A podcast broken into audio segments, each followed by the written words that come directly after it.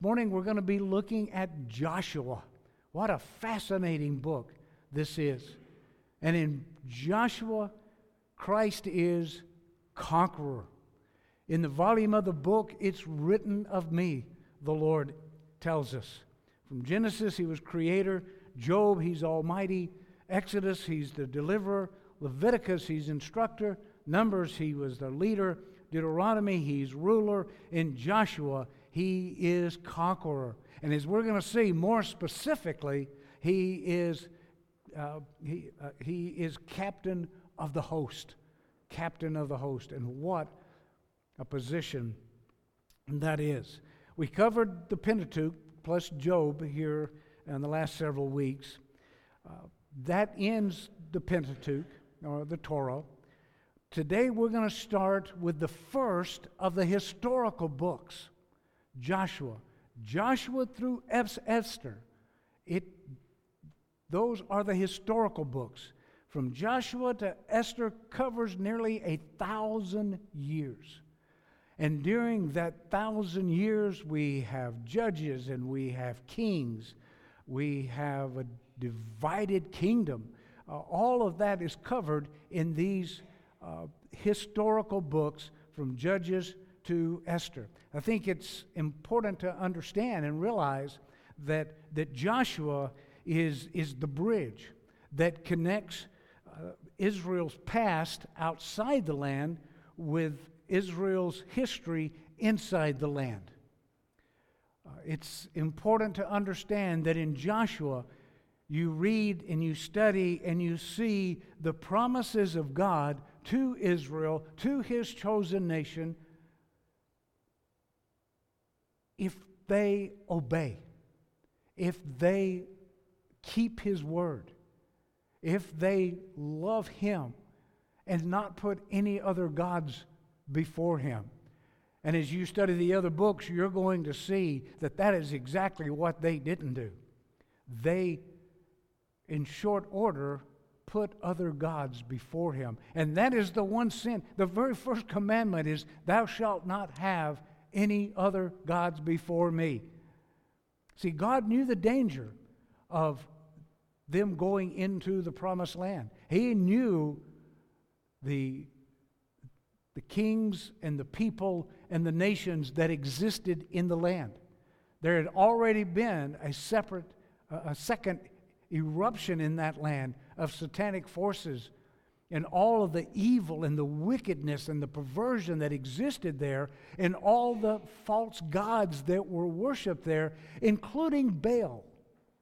And that's significant that you understand because Baal was the god of rain. And we're not going to go into all that signified to these perverted people uh, as they worshiped Baal. But you can use your imagination, and he was the God of, uh, of rain and, and being fertile and all of the things that went on uh, in that religious experience. And so when they come to the Jordan to cross over, one of the things that we're going to see is the people of Jericho, the people in the land, they were pretty confident because that time of year, Jer- the River Jordan was flooded and nobody, nobody crossed over. That's part of it there. Oh, that's not, the, that's not one. Well, we're going to show you what it's like during uh, the harvest time when they crossed over. See, th- their confidence was in Baal. It's, he's the God of rain, He protects us. And the true God of heaven is going, You want to bet?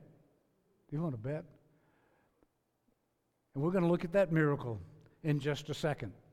But from Joshua to Esther, you have starts out with God's promises. Uh, uh, be faithful serve me, and this is all that I'm going to do to bless you. I want to be your God. I want you to have the testimony of the true and living God, and your blessings are going to show the rest of the world that I am the true God of heaven.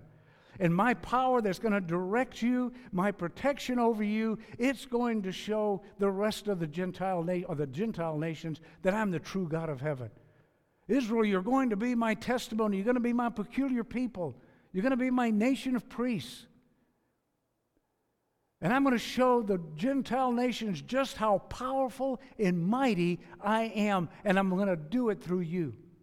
That's basically the first book. The last book of these historical books shows Israel and Judah at this time, because the kingdom has already been divided, we find them in captivity. Kind of a sad, sad commentary, isn't it? In captivity on the verge of extinction.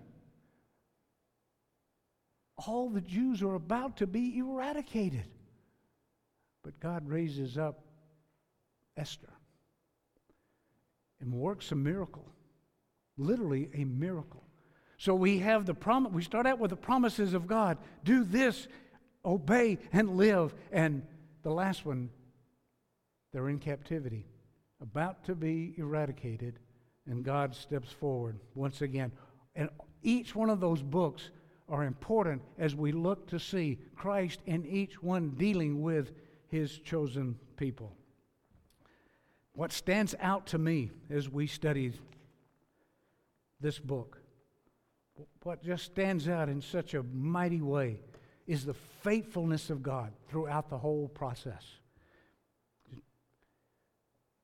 His faithfulness, to keep his word in spite of Israel's rebellion, in spite of their disobedience, he is faithful.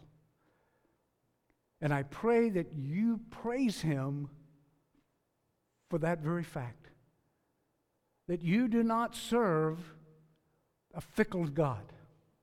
You serve a jealous God, but you don't serve a fickle God. You don't serve a God that wakes up one morning and says, I am sick and tired of those people, but He remains faithful. And He's worthy of our praise and our worship, our adoration, our service, our obedience. And we even have it so much better than the children of Israel as we stand in God's grace and mercy. I mean, it was still God's grace that, that saved them, but there were certain requirements that they had to do in order to, that, to demonstrate their faith. And today, in this dispensation of the grace of God, our faith we demonstrate in, in the Lord Jesus Christ and His finished work on Calvary's cross, and we stand perfect in Christ. We stand righteous in Christ. And we're going to be pointing out some of those things as we go along. But turn with me to Joshua chapter 1. Joshua chapter 1. Let's look at verse 5. Joshua 1, verse 5. Here's a promise that God is making to Joshua himself. There shall not be any and there shall not any man be able to stand before thee all the days of thy life. As I was with Moses, so I will be with thee. I will not fail thee nor forsake thee. Wow. That's quite a promise, isn't it? And we see evidence of that. Look at Joshua chapter 5. I was going to wait on this one, but I I'm going to go ahead because I think it fits. Look at Joshua 5. Verse 13 and a few verses following, it shows what a man of faith Joshua was. Keep that verse in mind. Verse 5 There shall not any man be able to stand before thee. Kind of get an idea who this Joshua is. Joshua chapter 5, verse 13 and it came to pass when Joshua was by Jericho that he lifted up his eyes and looked, and behold, there stood a man over against him.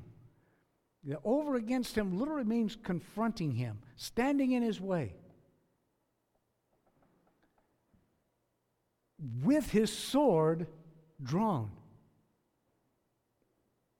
That's got to mean something in his hand. And Joshua went unto him. See, I think I would have been finding a place to hide. I think I would have been finding an escape route. But Joshua sees this man standing before him, confronting him with a sword in his hand. And he says unto him, Joshua says unto this man, Art thou for us or for our adversaries? See, Joshua had the courage to do this, to say that, because to Joshua, this is just another man that God's going to have to get rid of. This is just another individual that God's going to have to move out of the way. This is just someone else that God's going to have to deal with because, after all, started out saying, There shall not any man be able to stand before thee. And Joshua saying, You for us or you against us? See, I don't think it mattered to Joshua that he had his sword in his hand. I don't think it mattered to Joshua that he was impeding him going forward. Because he knew what God had said. No man's going to be able to stand. But whoa, when he found out who this man was, that changed everything but for the good. Verse 14, and this man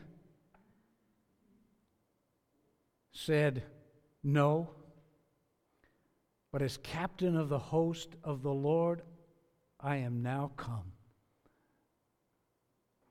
You're in the land, people. I'm your captain of the host, and I'm ready to get things started. I'm ready to go to battle for you. I'm ready to see that every promise that was ever made to you is about to be fulfilled. And Joshua fell on his face to the earth and did worship and said unto him, What saith my Lord unto his servant? Oh, wow it kind of leaves you wishing there had been a whole lot more told about what happened right there. Well, to start with Joshua saying, Who are you? Joshua standing up against this figure. And when he realizes who this person is, that it was the Lord Jesus Christ Himself his, in a precarnate form, he fell on his face to worship. This is not just the angel of the Lord. This is not just an angel. This was Christ himself. There, would, there is no angel that would say, Yeah, bow down and worship me. This captain of the host received worship from Joshua. Go back to Joshua 1, verse 6.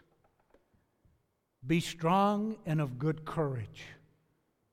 Boy, did Joshua demonstrate that.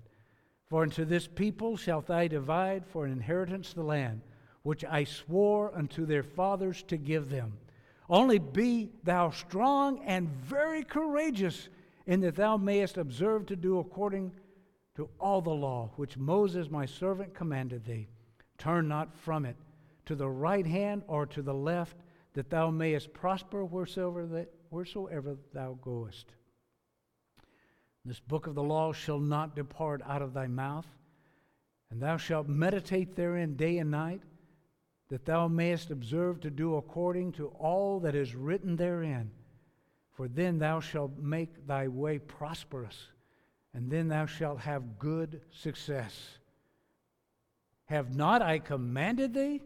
Be strong and of good courage. Be not afraid, neither be thou dismayed, for the Lord thy God is with thee wherever thou goest. Joshua's attitude, Joshua's reaction is to go back to the camp and said, Get ready, we're going. Going to obey God. He's going to be of good courage. He told the people there, We're about to pass over the land that's been provided. Get all your victuals, get all your possessions, get everything packed up. We are about to go. In verse 16 of chapter 1, it says, They answered, All that you command us, we will do, and wherever you send us, we will go. That's quite a commitment. Was to Moses, now is to Joshua. By the way, just as Moses was a type of Christ, very much so, so is Joshua Matter of fact, his name is Yeshua. In the New Testament, it's pronounced Jesus. But here, Joseph, uh, uh, Joshua is an absolute type of Christ. And he is going to lead the people through. And when they come up to the Jordan River, you talk about that's just going to strengthen the people's admiration and trust in Joshua. As a matter of fact, God is going to do such a mighty work there at the Jordan River. It is incredible, and it's even, the people are going to say, certainly, surely, we serve the living God. Look what he's done. So Joshua tells the people to get ready. But before they go, there are two things that they have to do. Number one is they want to get, well, three things actually. Number one, they're going to send spies into the land to check it out, to kind of get a pulse of the people, to find out what, what are the people thinking. And so these two spies go, and we know the story of Rahab the harlot. And I think these two men went to the house of the harlot because men were going in and out of there all the time.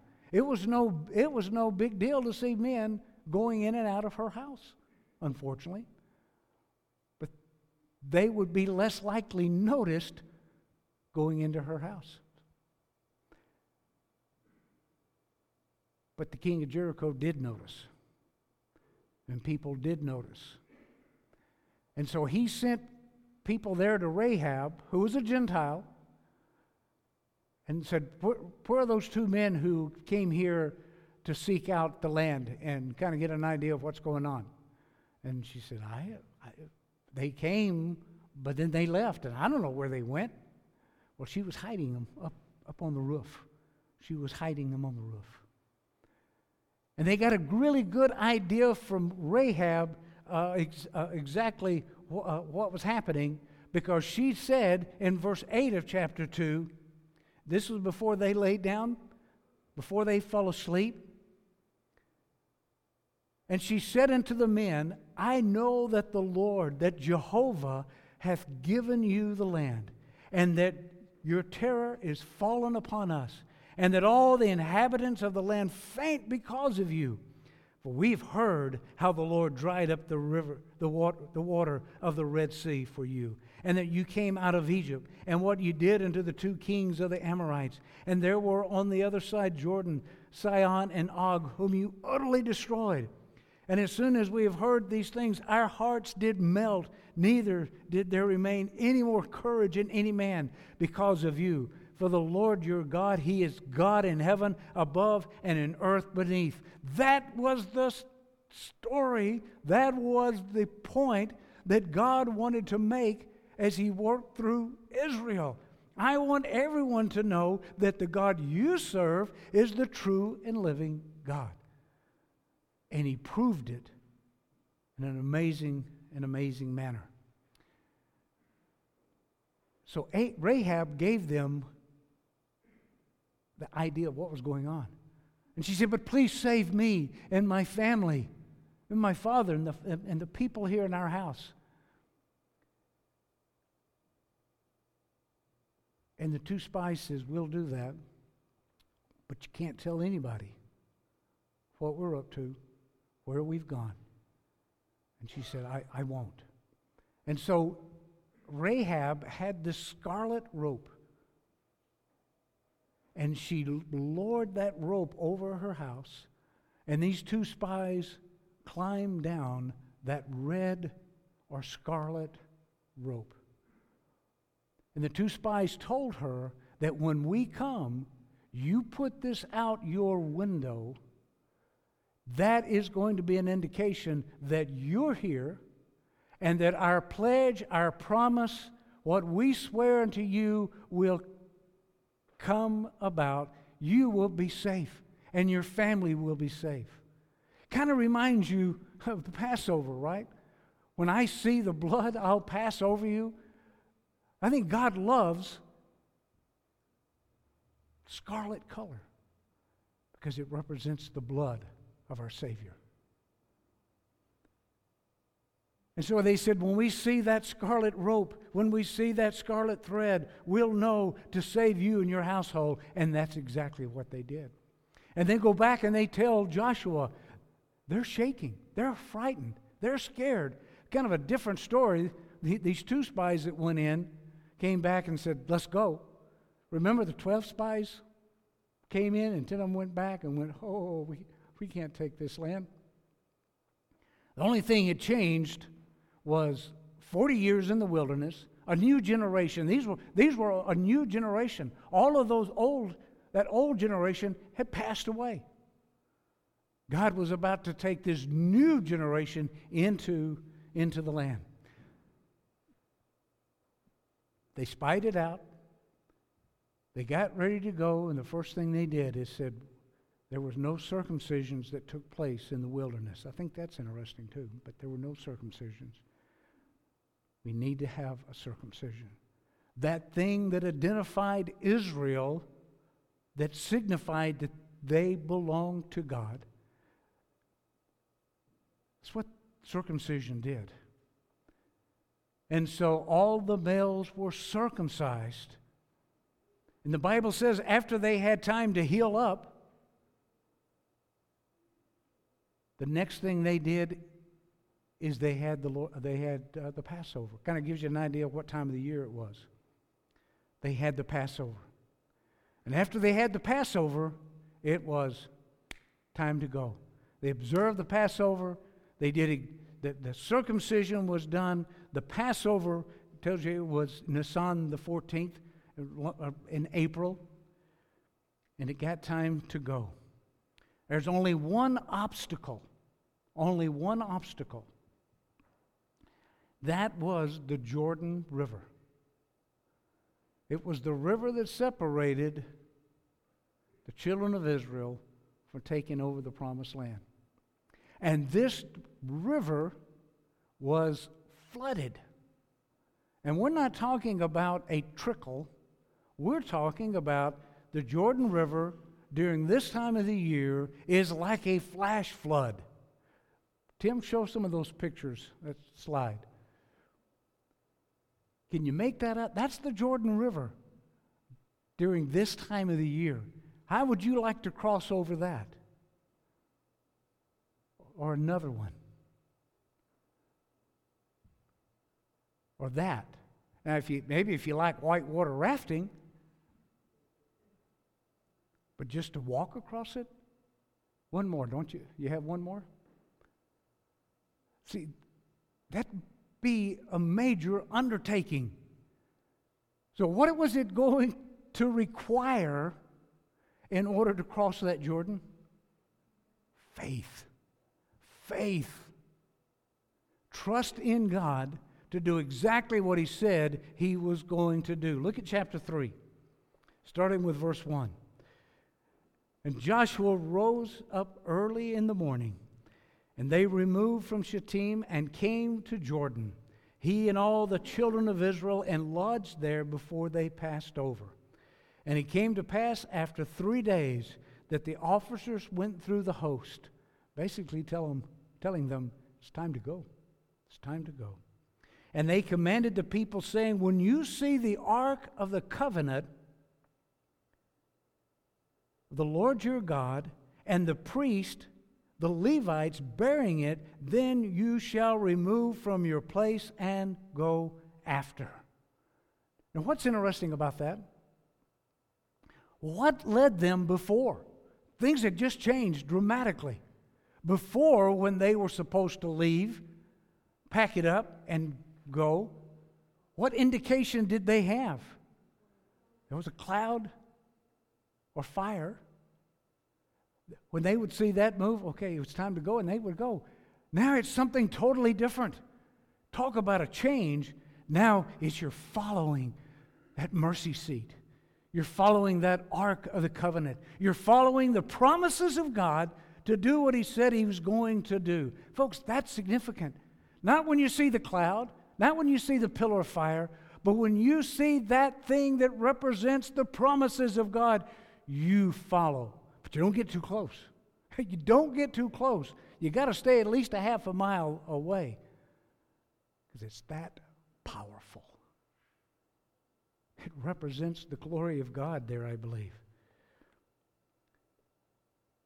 They command, verse 3 and they commanded the people, saying, When you see the ark of the covenant, contained in that ark of covenant, three main things. We've talked about this the law, which represents the holiness of God, the manna, which represents the provision of God, and Aaron's rod, which represented the power of God. Those three things were in that ark.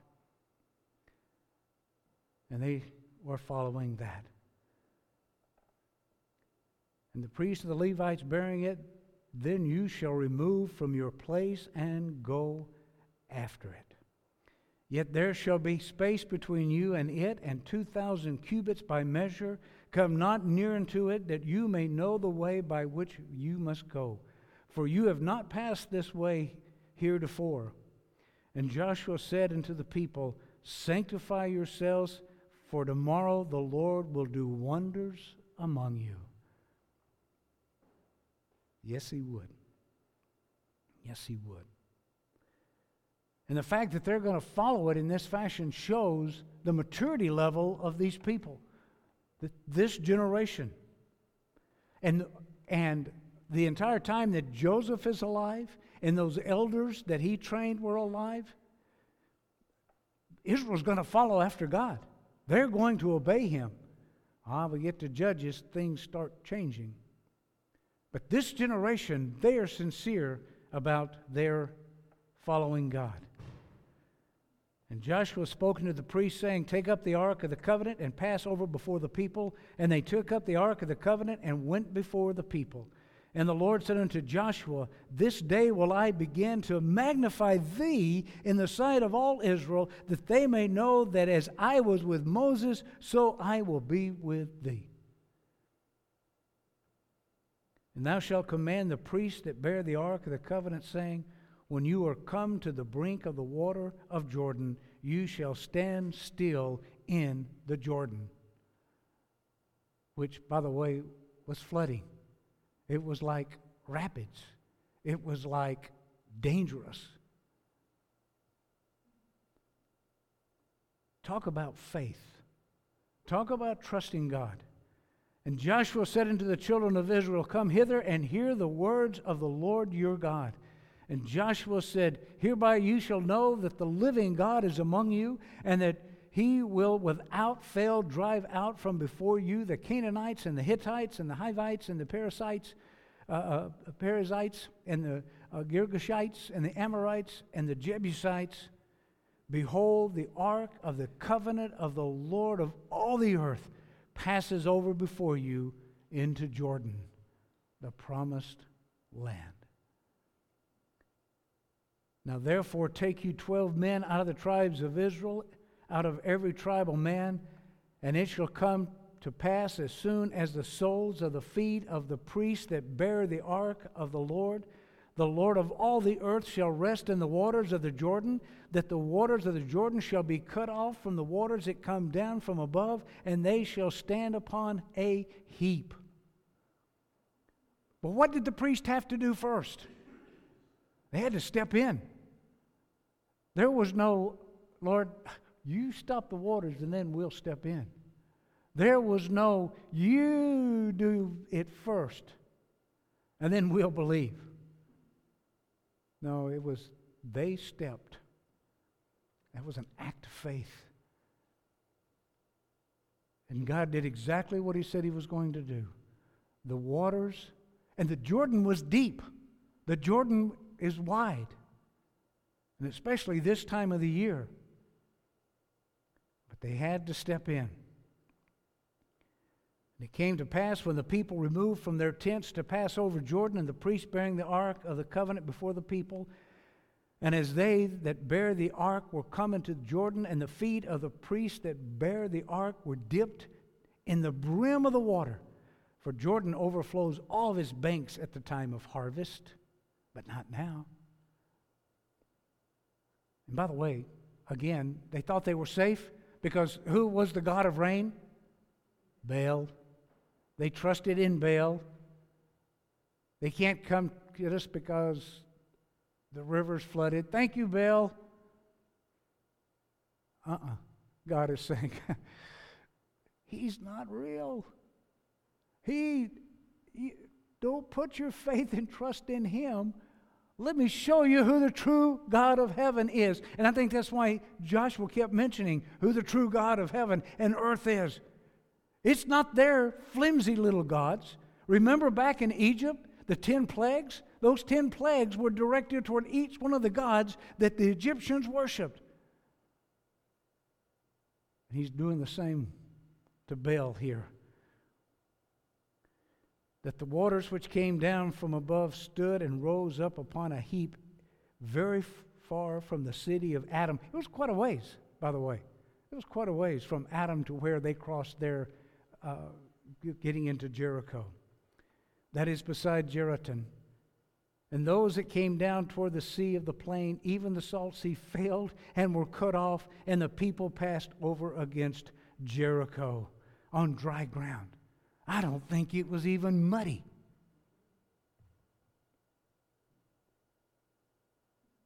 And the priest that bore the ark of the covenant of the Lord stood firm on dry ground in the midst of the Jordan and all the Israelites passed over on dry ground until all the people were passed over Jordan.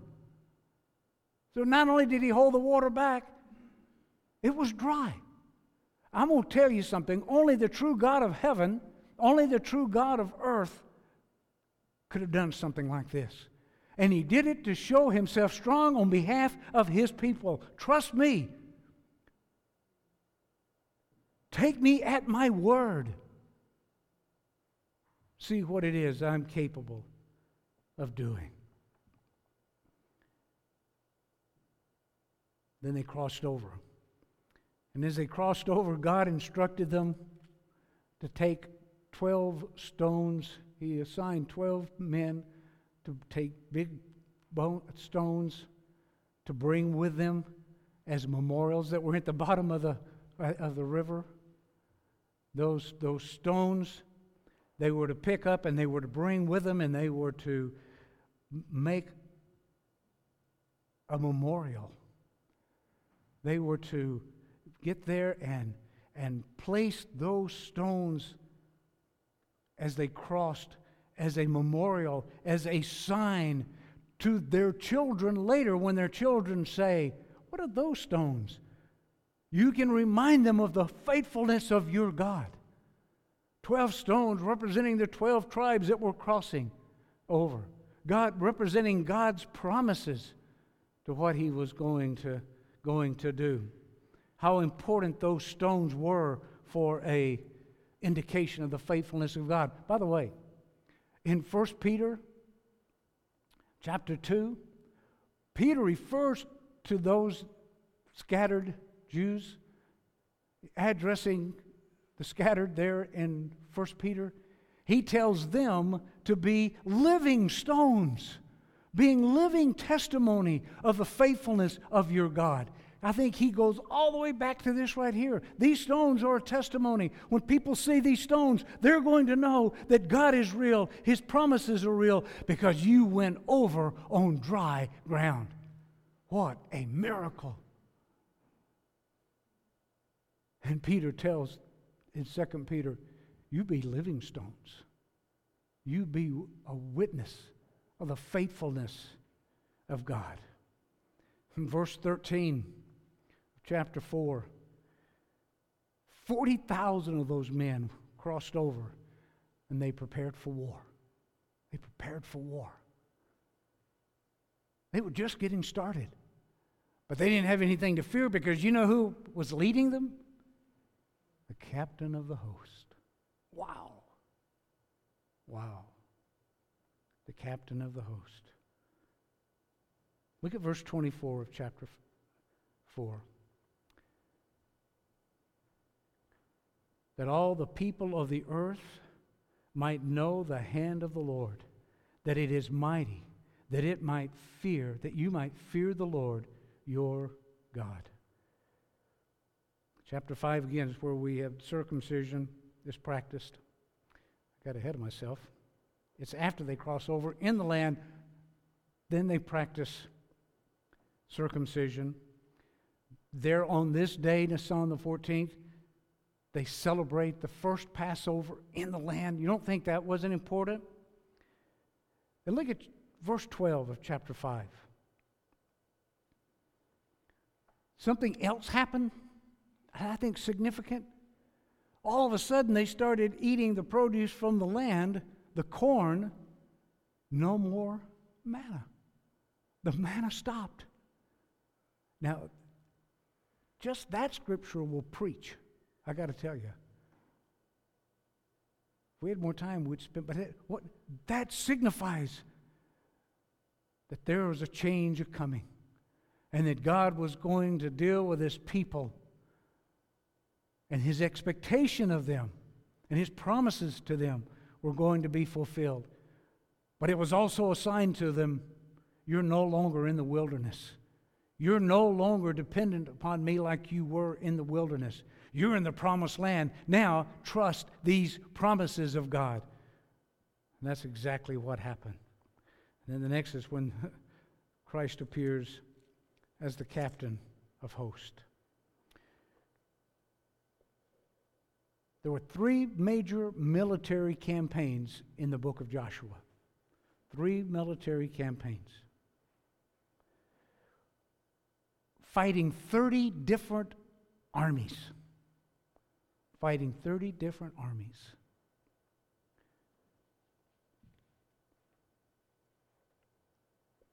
One of them, Israel didn't do so well because one man did something that he shouldn't have done. And it shows you how intense God is on them obeying him. He took one of their pagan signs, one of their pagan images, one of their pagan uh, worship, their idols, and he hid it.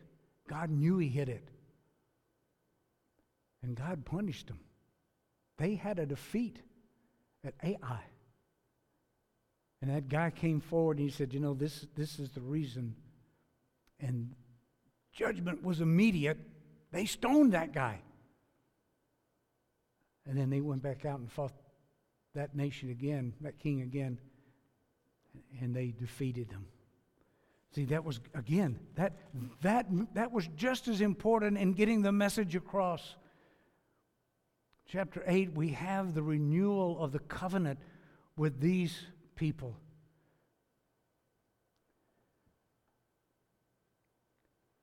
He blesses them. And there's failures. There are failures. There, they divide the land. Part they, they they go through there, they have more battles, they divide the land, they set the boundaries. But the thing I want to remind you of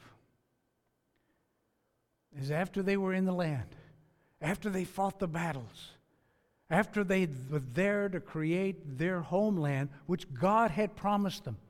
And I got news for any news commentator, any politician, Anyone who tries to limit the land that Israel owns, that belongs to them, they need to take that up with God. Because God describes vividly which land is theirs. And no one will ever take that land from them again. I guarantee you. I was reading something just the other day uh, and during the research, and it just irks me. The liberal press and people, they, they talk about Palestine and they talk about Jordan, uh, Jordan and they talk about this and that. When they, when they talk about Israel, it's occupying Israel, the, the land that Israel occupies. If you don't think that's not of Satan, if you don't think that's not of the devil, who do you think puts that kind of garbage in their mind and their heart? They can't hardly say anything when it comes to Israel being in the land without using that word occupied. But I've got news for them it's theirs. It's theirs. And God's getting ready to show just how much it is theirs. But Joshua sends a message out. There, there are so many things going on here. Uh, with Joshua being a type of being a type of Christ, and his name is Yeshua. Uh, uh, he leads the people triumphantly. Uh, he, he does all of those things. It's such a blessing, and God works through him. In Joshua 24, look at verse 14. This is Joshua, one of his final messages to the children of Israel. Now, therefore, fear Jehovah and serve him in sincerity and in truth, and put away the gods which your fathers served on the other side of the flood and in Egypt, and serve ye the Lord. And if it seem, and, and if it seem evil unto you to serve the Lord, you choose this day whom you will serve whether the gods which your fathers served that were on the other side of the flood, or the gods of the Amorites in whose land you dwell. But as for me and my house, we will serve the Lord. Wow, what a message. What a stand. What a testimony. And the people answered and said, God forbid that we should forsake the Lord to serve other gods. Verse 24 And the people said unto Joshua, The Lord our God will we serve, and his voice will we obey. See, God had proved himself faithful.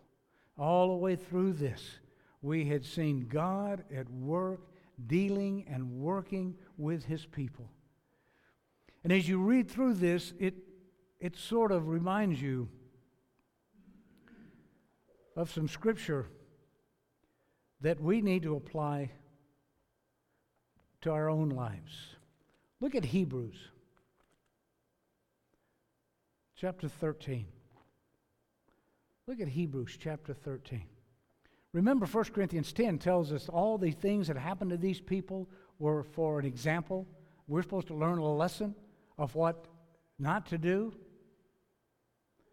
But Hebrews chapter 13, verse 6 so that we may boldly say, The Lord is my helper, and I will not fear what man shall do unto me. What a lesson. What a truth. The Lord is my helper. And as we've talked about before, that word helper, there it, it's, it's tied to when um, that, that same word is when Paul was uh, being shipwrecked and they did the frapping of the ship to hold the ship together. It's the same word. The Lord is the one that holds me together. He is my helper. He is my frapping. He's the one that keeps me from falling apart. Just as they had to frap that ship and, and ropes around it to keep that ship that Paul was sailing on when the storm came and kept them from falling apart. It's the same thing here. They can boldly say, The Lord is the one that holds me together. He's the one that keeps me from falling apart. And I will not fear what man shall do unto me. Next book over, James. My brethren, call it, count it all joy when you fall into different temptations, knowing this, that the trying of your faith works patience. How important it is that we trust God in anything and everything that we're going through. God's on his throne. And the same God that delivered the children of Israel out of Egypt, the same God that provided for them in the wilderness, the same God that dried the Jordan River up and said, Take that Baal, the same God who blessed, the same God who judges, is the God we serve, the God we love, the God we preach, the God we cling to. Look at Romans.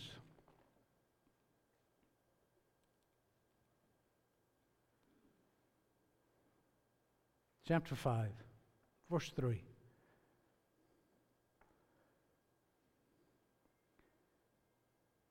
And not only so, but we glory in tribulations also, knowing that tribulation works patience, and patience experience, and experience hope. And hope makes not ashamed because the love of God is shed abroad in our hearts by the Holy Ghost, which is given unto us. You know what that verse is saying? Is that the children of Israel, did they fall into tri- tribulation? Did they fall under hard times and difficult times? You bet they did.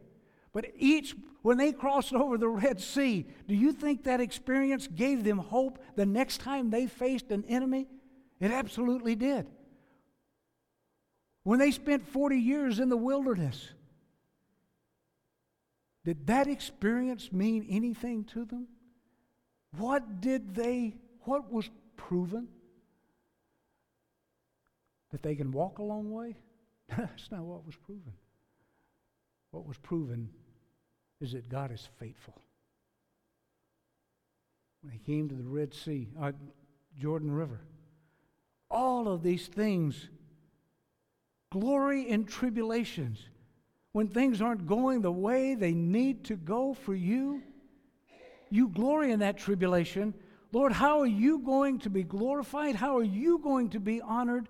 that tribulation is going to work patience because I'm going to trust in you. I'm not going to try to make things happen on my own. My hope, my confidence, my faith is in you, knowing that that tribulation works patience.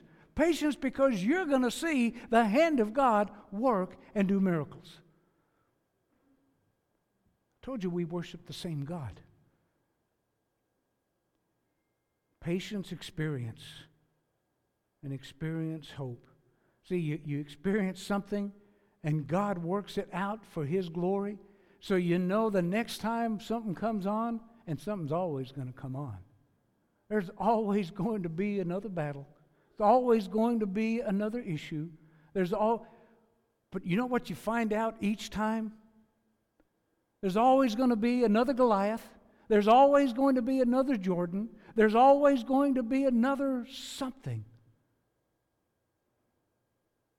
But God's promise is I'm going to use this to show you I'm real. An amazing, an amazing God we serve. In Joshua, Christ is conqueror. And boy, does he. The captain of the host. And he shows himself to be so real. And he's not done showing himself to be real. He didn't just show himself to be real then and said, okay, that's it. God's still showing himself to be real. And today, in this dispensation of the grace of God, we can see the hand of God moving during times of tribulation and difficulty. That's why I don't fear tomorrow. I don't, I don't fear Russia. I don't fear the Great Reset. I don't, I don't fear the globalist. I feel sorry for them. If I feel anything, it's sorry. They're going to fall into the hands of a living God. That's, that's the ones, that's, that's my, if I feel anything, it's not fear, it's sorrow because I know what waits. I know my God is on, a, on the, his throne. I know that the tomb is empty. I know that this is real. And I'm going to tell you something, and then we'll be done. I'm going to tell you something. You better watch. It's coming. There is going to be more and more persecution. There is going to be more and more denial of this being true. And what's going to bring it about is the fact that we're saying we're living in the last days. Folks, you better get ready. The rapture is about to take place, and a skeptical world is going, These guys are crazy. There are even preachers. Marge brought me something today to read. There are even preachers, Baptist preachers, that are criticizing those who say that the rapture is close. that look at all that's going on is an indication that the stage may be, none of, none of the ones that I know are coming up with dates. They're just saying, could this be it? Could this be it? And there's nothing wrong with that. I'm sure they were saying it during World War II. I think they, were saying it before then. Is this, could this be it? This could be it.